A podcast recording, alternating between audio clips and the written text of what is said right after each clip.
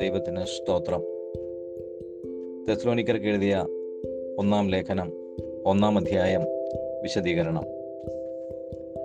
പൗലോസ് ഈ ലേഖനം തുടങ്ങുന്നത് തന്നെ പിതാവായ ദൈവത്തെയും കർത്താവായ യേശുക്രിസ്തുവിനെയും ഒന്നിച്ച് പറഞ്ഞുകൊണ്ടാണ്. യേശുക്രിസ്തു ദൈവമല്ലായിരുന്നുവെങ്കിൽ യേശുക്രിസ്തുവിനെ ദൈവത്തോട് ചേർത്ത് പറയുന്നത് ദൈവദൂഷണമാകുമായിരുന്നു.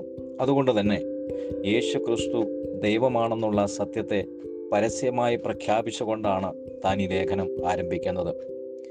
ദൈവത്തിങ്കിൽ നിന്നുമാണ് നമുക്ക് യഥാർത്ഥമായ കൃപയും സമാധാനവും ലഭിക്കുന്നത്. പൗലോസിന്റെ ലേഖനങ്ങളിൽ ഇത്തരത്തിലുള്ള വന്ദനം പൊതുവായിട്ട് നമുക്ക് കാണുവാൻ കഴിയുന്നുണ്ട്. ഒരുവന് ദൈവത്തിങ്കിൽ നിന്നുള്ള കൃപ ലഭിച്ചെങ്കിൽ മാത്രമേ ദൈവത്തിങ്കിൽ നിന്നുള്ള സമാധാനം അനുഭവിക്കുവാൻ കഴിയുകയുള്ളൂ. തുടർന്ന് രണ്ടു മുതലുള്ള വാക്യങ്ങളിൽ പൗലോസിന്റെ പ്രാർത്ഥന നമുക്ക് കാണുവാൻ കഴിയുന്നുണ്ട്. പൗലോസ് ഒരു പ്രാർത്ഥനാ മനുഷ്യനായിരുന്നു. ദൈവത്താൽ ശക്തമായി ഉപയോഗിക്കപ്പെട്ട എല്ലാ ദൈവദാസന്മാരും നല്ല പ്രാർത്ഥനാ ജീവിതത്തിന്റെ ഉടമകളായിരുന്നു. അവർക്ക് ദൈവവുമായി വ്യക്തിപരമായ ഒരു ബന്ധമുണ്ടായിരുന്നു. പ്രാർത്ഥനയിലൂടെ അവർക്ക് ദൈവവുമായി നിരന്തര സമ്പർക്കമുണ്ടായിരുന്നു. പ്രാർത്ഥന എന്നത് ഒരു ടു വേ കമ്മ്യൂണിക്കേഷനാണ് അതായത് അങ്ങോട്ട് മാത്രമല്ല ഇങ്ങോട്ടും ഉണ്ട്. ദൈവത്തോട് പറയുക എന്നത് മാത്രമല്ല ദൈവത്തിന് പറയുവാനുള്ളത് കേൾക്കുകയും വേണം. നമുക്ക് ദൈവത്തോട് പറയുവാനുള്ളതിലും വളരെ പ്രാധാന്യമുള്ളതും ആവശ്യമായിരിക്കുന്നതും ദൈവത്തിൽ നിന്ന് കേൾക്കുക എന്നുള്ളതാണ്. തുടർന്ന് അവിടെ വിശ്വാസത്തെക്കുറിച്ചും സ്നേഹത്തെക്കുറിച്ചും പ്രത്യാശയെക്കുറിച്ചും പറയുന്നു. വിശ്വാസത്തിന്റെ പ്രവൃത്തി. ഈ മൂന്ന് കാര്യങ്ങളെക്കുറിച്ചും കൊരിന്തിർക്ക് എഴുതിയ ഒന്നാം ലേഖനം പതിമൂന്നാമത്തെ അധ്യായത്തിലും ഗലാത്തിയ എഫ് എസ് ലേഖനങ്ങളിൽ നമുക്ക് കാണുവാൻ കഴിയുന്നുണ്ട്. പ്രത്യേകിച്ച് എഫ് എസിനെ കുറിച്ച് എഫ് എസ് സഭയെക്കുറിച്ച് വെളിപ്പാട് പുസ്തകം രണ്ടാം അധ്യായത്തിൽ അതിന്റെ ആദ്യ ഭാഗത്ത് പറയുമ്പോൾ ഈ കാര്യം കൂടെ എടുത്തെഴുതിയിട്ടുണ്ട് ഒരുവന് വിശ്വാസമുണ്ടെങ്കിൽ അവന് അതിനനുസ അനുസരിച്ചിട്ടുള്ള പ്രവർത്തികൾ ഉണ്ടാകും. സ്നേഹമുണ്ടെങ്കിലേ പ്രയത്നം ഉണ്ടാവുകയുള്ളൂ. പ്രയത്നം എന്ന പദം ലേബർ എന്ന ഒരു വാക്കാണ് മൂലഭാഷയിൽ ഉപയോഗിച്ചിരിക്കുന്നത്. അതിന് വിയറിനെസ് ടോയിൽ വിത്ത് പെയിൻ എന്നൊക്കെ അർത്ഥമുണ്ട്. അതായത് ഇവിടെ പ്രയത്നം എന്നത് ഒരുവൻ ക്ഷീണിച്ച് തളർന്നു പോകുന്നത് വരെയുള്ള അധ്വാനം എന്ന അർത്ഥത്തിലാണ് ഉപയോഗിച്ചിരിക്കുന്നത്. നാം ഒരാളെ എത്രമാത്രം സ്നേഹിക്കുന്നുവോ അത്രമാത്രം പ്രയത്നം അവർക്ക് വേണ്ടി ഉണ്ടാകും. എബ്രാഹിം ലേഖനം ആറാം അധ്യായം പത്താം വാക്യത്തിൽ നമുക്ക് അതിന്റെ റെഫറൻസ് കാണുവാൻ കഴിയുന്നുണ്ട്.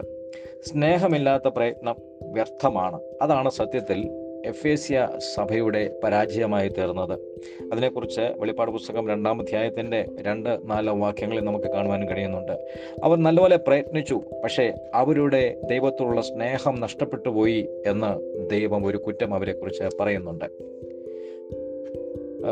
പ്രത്യാശ കാത്തു സൂക്ഷിക്കുവാൻ അല്പം പ്രയാസമാണ്. പ്രത്യേകിച്ച് നമുക്കറിയാത്ത ഒരു സമയത്ത് നടക്കേണ്ട ഒരു കാര്യമാകുമ്പോൾ സ്ഥിരത നഷ്ടപ്പെട്ടു പോകുവാനുള്ള സാധ്യത ഏറെയാണ്. ദൈവത്തിലുള്ള അടിയുറച്ച വിശ്വാസം ഉണ്ടെങ്കിൽ മാത്രമേ പ്രത്യാശയ്ക്ക് സ്ഥിരത ഉണ്ടാവുകയുള്ളൂ. അബ്രഹാം പോലും ദൈവിക വാഗ്ദത്വ നിവൃത്തിക്കായി പ്രത്യാശയോടെ കാത്തിരുന്നെങ്കിലും ചിലപ്പോഴൊക്കെ തന്റെ സ്ഥിരത നഷ്ടപ്പെട്ടു പോയിട്ടുണ്ട്. ഉദാഹരണം ഹാഗാറിലൂടെ ഇസ്മയിൽ ജനിക്കുന്നത്. പലപ്പോഴും ദൈവത്തിന്റെ സമയത്തിന് വേണ്ടി കാത്തിരിക്കുവാൻ കഴിയാതിരിക്കുമ്പോൾ നാം മാനുഷികമായ രീതിയിൽ പ്രവർത്തിച്ച് പ്രശ്നങ്ങൾ സൃഷ്ടിക്കാറുണ്ട്. എബ്രായ ലേഖനം ആറാം അധ്യായത്തിൽ വിശ്വാസത്താൽ ദൈവപ്രവൃത്തിക്കായി കാത്തിരുന്ന് ദൈവിക വാഗ്ദത്തങ്ങൾ അവകാശമാക്കണമെന്നും ഉപദേശിച്ചിട്ട് പ്രബോധിപ്പിച്ചിട്ട് അങ്ങനെ വാഗ്ദത്തങ്ങൾ പ്രാപിച്ച ഒരു കൂട്ടരെ കുറിച്ച് എബ്രായ ലേഖനം പതിനൊന്നാം അധ്യായത്തിൽ എടുത്തെഴുതിയിട്ട് വിശ്വാസത്താലുള്ള കാത്തിരിപ്പ് പ്രത്യാശയുടെ സ്ഥിരത വാഗ്ദത്വ നിവൃത്തിക്ക് കാരണമാകും എന്നുള്ളതിന്റെ ഉറപ്പ് അതിലൂടെ ദൈവത്തിന്റെ ആത്മാവ് നൽകുകയാണ്.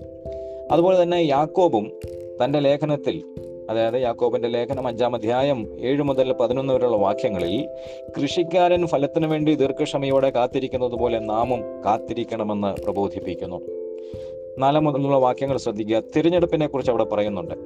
ദൈവത്താൽ തിരഞ്ഞെടുക്കപ്പെട്ടവർ ദൈവത്താൽ സ്നേഹിക്കപ്പെടുന്നവരാണ്. കാരണം ദൈവം നമ്മെ തന്റെ കൂടെ വസിക്കുവാനായിട്ടാണ് തിരഞ്ഞെടുത്തത്. നാം നമ്മ നമ്മുടെ അധർമ്മ പ്രവൃത്തികളാൽ നാശത്തിലേക്ക് പോയിക്കൊണ്ടിരിക്കുമ്പോൾ ദൈവത്തിന്റെ സ്നേഹം നമ്മെ തേടി വന്നു. അവന്റെ കൃപയാൽ അവൻ നമ്മെ പാപത്തിന്റെ അടിമത്വത്തിൽ നിന്നും വിടുവിച്ച് സ്വതന്ത്രരാക്കി തന്റെ കൂടെ നിത്യമായി വസിക്കുവാൻ തക്കവണ്ണം നമ്മെ ക്രിസ്തുവിൽ തിരഞ്ഞെടുത്തു. യോഹന്നാൻ പതിനഞ്ചിന്റെ പതിനാറിൽ യേശു ഇങ്ങനെ പറയുന്നു ഞാൻ നിങ്ങളെ തിരഞ്ഞെടുത്തു.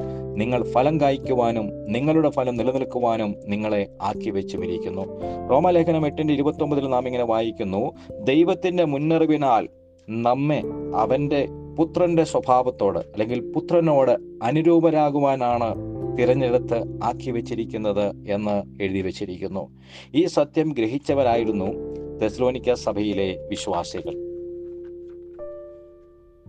വെറും ഒരു മാസത്തിനുള്ളിൽ അവർക്കുണ്ടായ അറിവിനും ഉറപ്പിനും കാരണമെന്തെന്ന് തുടർന്നുള്ള വാക്യത്തിൽ കാണുന്നു. അഞ്ചാം വാക്യം ശ്രദ്ധിക്കുക.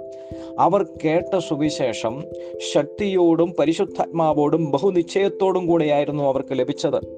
കൊരിന്ത്യ സഭയിലെ പൗലൂസിന്റെ ശുശ്രൂഷയെ പറ്റിയും പൗലൂസ് ഇങ്ങനെ പറയുന്നുണ്ട്. ഒന്ന് കുരിന്തൻ രണ്ടാം അധ്യായത്തിന്റെ അഞ്ചാം വാക്യത്തിൽ എന്റെ വചനവും എന്റെ പ്രസംഗവും ജ്ഞാനത്തിന്റെ വശീകരണ വാക്കുകളാലല്ല ആത്മാവിന്റെയും ശക്തിയുടെയും പ്രദർശനത്താലത്രേ ആയിരുന്നത്. ജനങ്ങൾ വിടുവിക്കപ്പെടുന്നത് യഥാർത്ഥമായ രക്ഷയിലേക്ക് കടന്നു വരുന്നത് രക്ഷയിൽ നിലനിൽക്കുന്നതിന്റെ കാരണമെന്ന് പറയുന്നത് മനുഷ്യന്റെ വാക്ചാതുര്യമല്ല മനുഷ്യന്റെ എന്തെങ്കിലും പ്രകടനങ്ങളല്ല പരിശുദ്ധാത്മാവിന്റെ ഇടപെടലാണ്. ദൈവവചനത്തിലൂടെ പരിശുദ്ധാത്മാവ് ഇടപെടുമ്പോൾ യഥാർത്ഥമായ ഒരു മാനസാന്തരം സംഭവിക്കുന്നു. മാത്രമല്ല പൗലോസിന്റെയും കൂട്ടരുടെയും സ്വഭാവത്തെയും നല്ലവണ്ണം മനസ്സിലാക്കിയവരായിരുന്നു തെസലോനിക്കയിലെ വിശ്വാസികൾ. വചനം പ്രസംഗി പ്രസംഗിക്കുന്നവർ വചനമനുസരിച്ച് ജീവിക്കുന്നവരായിരിക്കണം. അതാണ് അവിടെ കാണിക്കുന്നത്. അടുത്തൊരു സാക്ഷ്യം നമുക്ക് കാണുവാൻ കഴിയുന്നുണ്ട് ആറാമത്തെ വാക്യത്തിൽ ആറ് മുതലുള്ള ആറ് മുതൽ എട്ട് വരെയുള്ള വാക്യങ്ങളിൽ.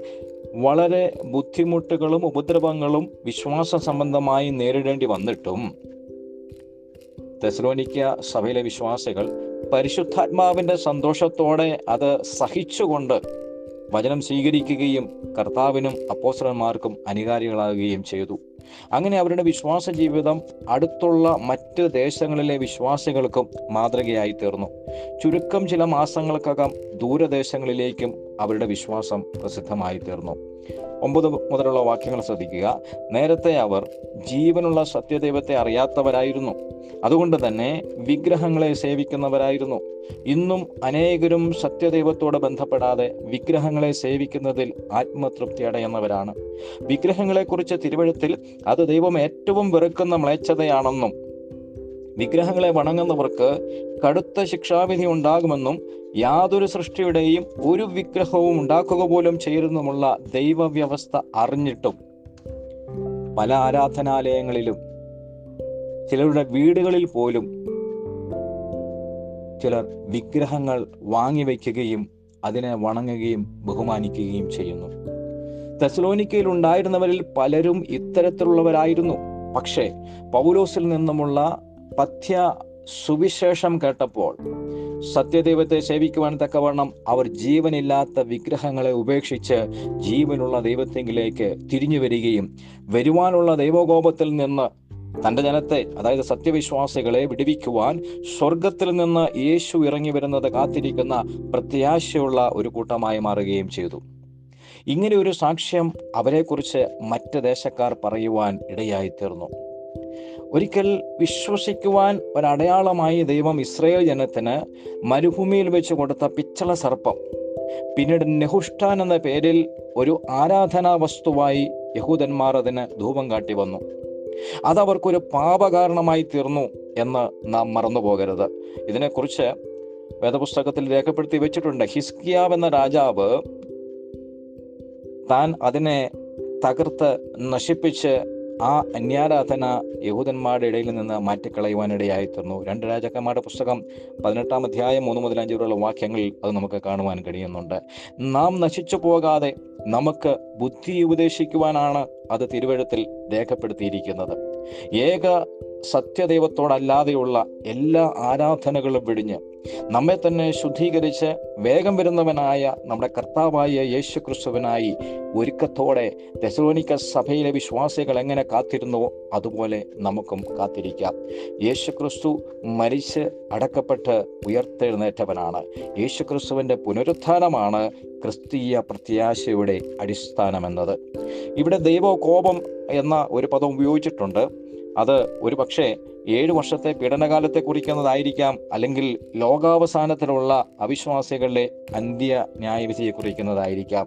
എങ്കിലും തെസ്ലോനിക്കെതിയ ഒന്നാം ലേഖനത്തിന്റെ തന്നെ അഞ്ചാം അധ്യായം ഒമ്പതാം വാക്യത്തിൽ അവിടെ പറഞ്ഞിരിക്കുന്ന ദൈവകോപവുമായിട്ട് നാം തുലനം ചെയ്ത് നോക്കുമ്പോൾ അതിനെ തമ്മിൽ താരതമ്യപ്പെടുത്തി നാം പഠിക്കുമ്പോൾ ഈ പറഞ്ഞിരിക്കുന്ന ദൈവകോപം എന്നത് മഹാപീഡന കാലത്തുള്ള ഏഴു വർഷത്തെ ദൈവ ക്രോധത്തെക്കുറിച്ചാണ് എന്ന് നമുക്ക് മനസ്സിലാക്കുവാൻ കഴിയുന്നുണ്ട്. അതിനെക്കുറിച്ച് വെളിപ്പാട് പുസ്തകത്തിൽ പ്രത്യേക ആറാം അധ്യായം പതിനാറാം വാക്യത്തിലും പതിനഞ്ചിന്റെ ഏഴിലും പതിനാറാം അധ്യായത്തിലും ഒക്കെ രേഖപ്പെടുത്തി വെച്ചിരിക്കുന്നത് നാം നോക്കിയാൽ നമുക്കതിൽ നിന്ന് ഈ കാര്യങ്ങളിലെ ഒരു വ്യക്തത ലഭിക്കുന്നതായിരിക്കും. അതുകൊണ്ട് വരുവാനുള്ള ദൈവകോപം വിട്ടൊഴിയുവാൻ തെസ്രോനിക്കൽ നിന്ന് വിശ്വാസത്തിൽ കടന്നു വന്ന ജനത്തെ കൂട്ട് നമുക്കും നമ്മുടെ പ്രവൃത്തികളെ നമ്മുടെ ദൈവത്തോടുള്ള സ്നേഹത്തെ അവന്റെ വരവിന്റെ പ്രത്യാശയെ പുതുക്കി സ്ഥിരതയോടെ അതിനുവേണ്ടി കാത്തിരിക്കാം. ദൈവം എല്ലാവരെയും ധാരാളമായി അനുഗ്രഹിക്കുമാറാകട്ടെ. ആമീൻ.